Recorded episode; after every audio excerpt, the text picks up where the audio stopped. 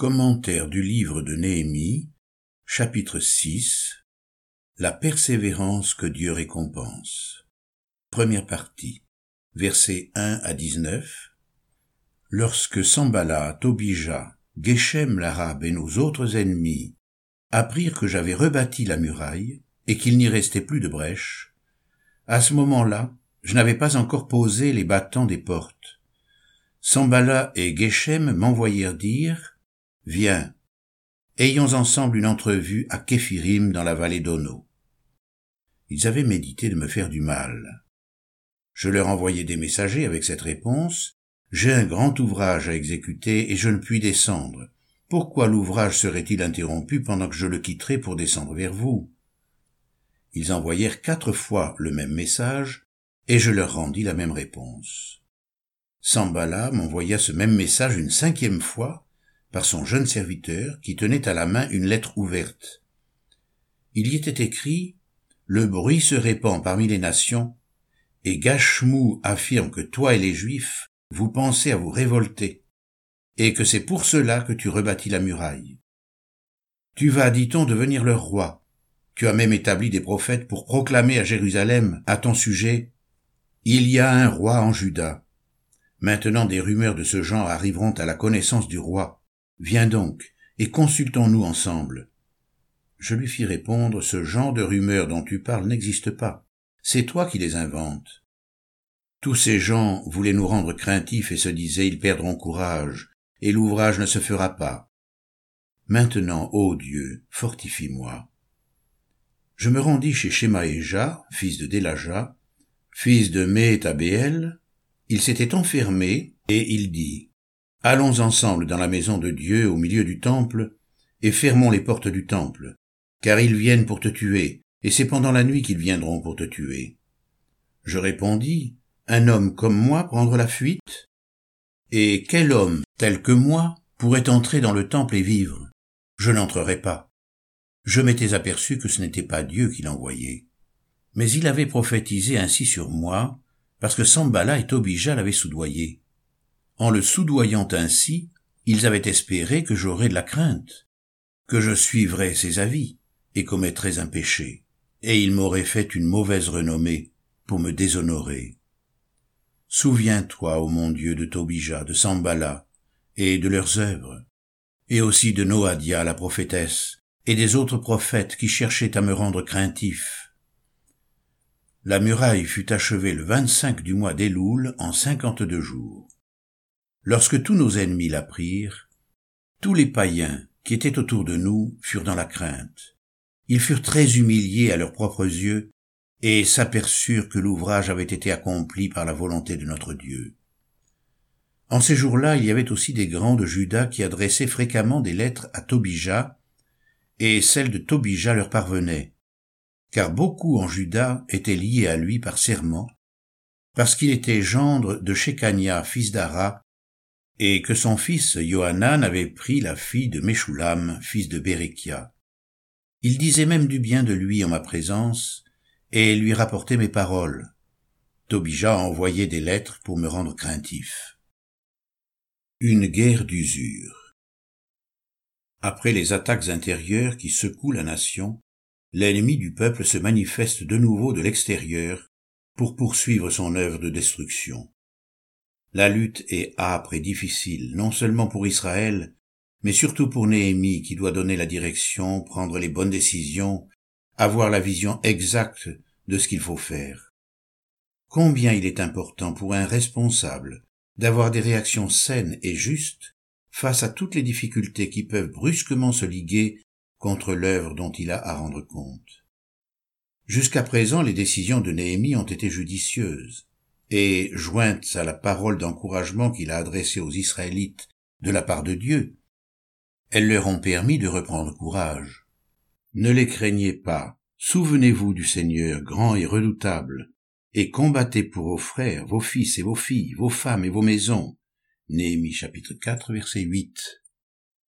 Le peuple s'est ainsi remis à l'œuvre, et la muraille continue à se construire dans un zèle renouvelé. Le travail progresse, et l'on est bientôt sur le point de poser les portes. En peu de temps, les remparts sont rebâtis, les brèches ont presque toutes disparu. Le récit nous livre à plusieurs reprises les noms des ennemis d'Israël, et c'est précisément au moment où le succès commence à poindre qu'on les voit surgir. Sambala, Tobija, Geshem l'arabe et leurs acolytes apprirent que j'avais rebâti la muraille. Leurs noms révèlent les ennemis ancestraux du peuple de Dieu, manifestement jaloux et inquiets des victoires d'Israël. De même le texte des Galates nous présente l'Arabe, le descendant d'Ismaël, fils d'Agar, comme l'enfant de la chair, persécutant celui qui est né de l'esprit, et souligne par ailleurs qu'il en est ainsi encore maintenant. Il y a là une allégorie, car ces femmes sont les deux alliances. L'une, celle du mont Sinaï, enfante pour l'esclavage, c'est Agar. Agar, c'est le mont Sinaï en Arabie, et elle correspond à la Jérusalem actuelle, car elle est dans l'esclavage avec ses enfants. Galates chapitre 4 versets 24 et 25. Pour vous, frères, comme Isaac, vous êtes enfants de la promesse. Mais comme autrefois celui qui avait été engendré selon la chair, Ismaël, persécutait celui qui l'avait été selon l'esprit, Isaac, ainsi en est-il encore maintenant. Galates chapitre 4 versets 28 et 29. Il ne s'agit pas là bien sûr d'une question de race, mais du conflit intérieur entre la chair et l'esprit, de cette opposition profonde que nous trouvons dans notre chair, de ce combat qui se livre à l'intérieur de nous-mêmes lorsque l'œuvre de Dieu se fait. Jérusalem représente la cité de Dieu, et chaque fois qu'elle est rebâtie à sa gloire, elle est l'objet d'attaques répétées. Cette lutte est là partout où la vie spirituelle cherche à se développer. Nous observons déjà cet antagonisme dans notre propre cœur, car en nous aussi il y a de l'arabe et du juif, quand Dieu parle et qu'il se manifeste pour renouveler son peuple, c'est alors qu'apparaît cette opposition terrible, comme nous le voyons ici. Elle se traduit surtout de deux manières, par le découragement et par la peur. Versets 9, 13, 14 et 19 Tous ces gens voulaient nous rendre craintifs et se disaient Ils perdront courage, et l'ouvrage ne se fera pas. Ils avaient espéré que j'aurais de la crainte.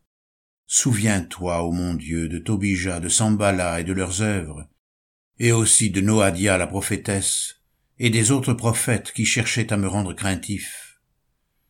Tobija envoya des lettres pour me rendre craintif. Ce sont ces deux faiblesses que le diable cherche à réveiller chez les enfants de Dieu.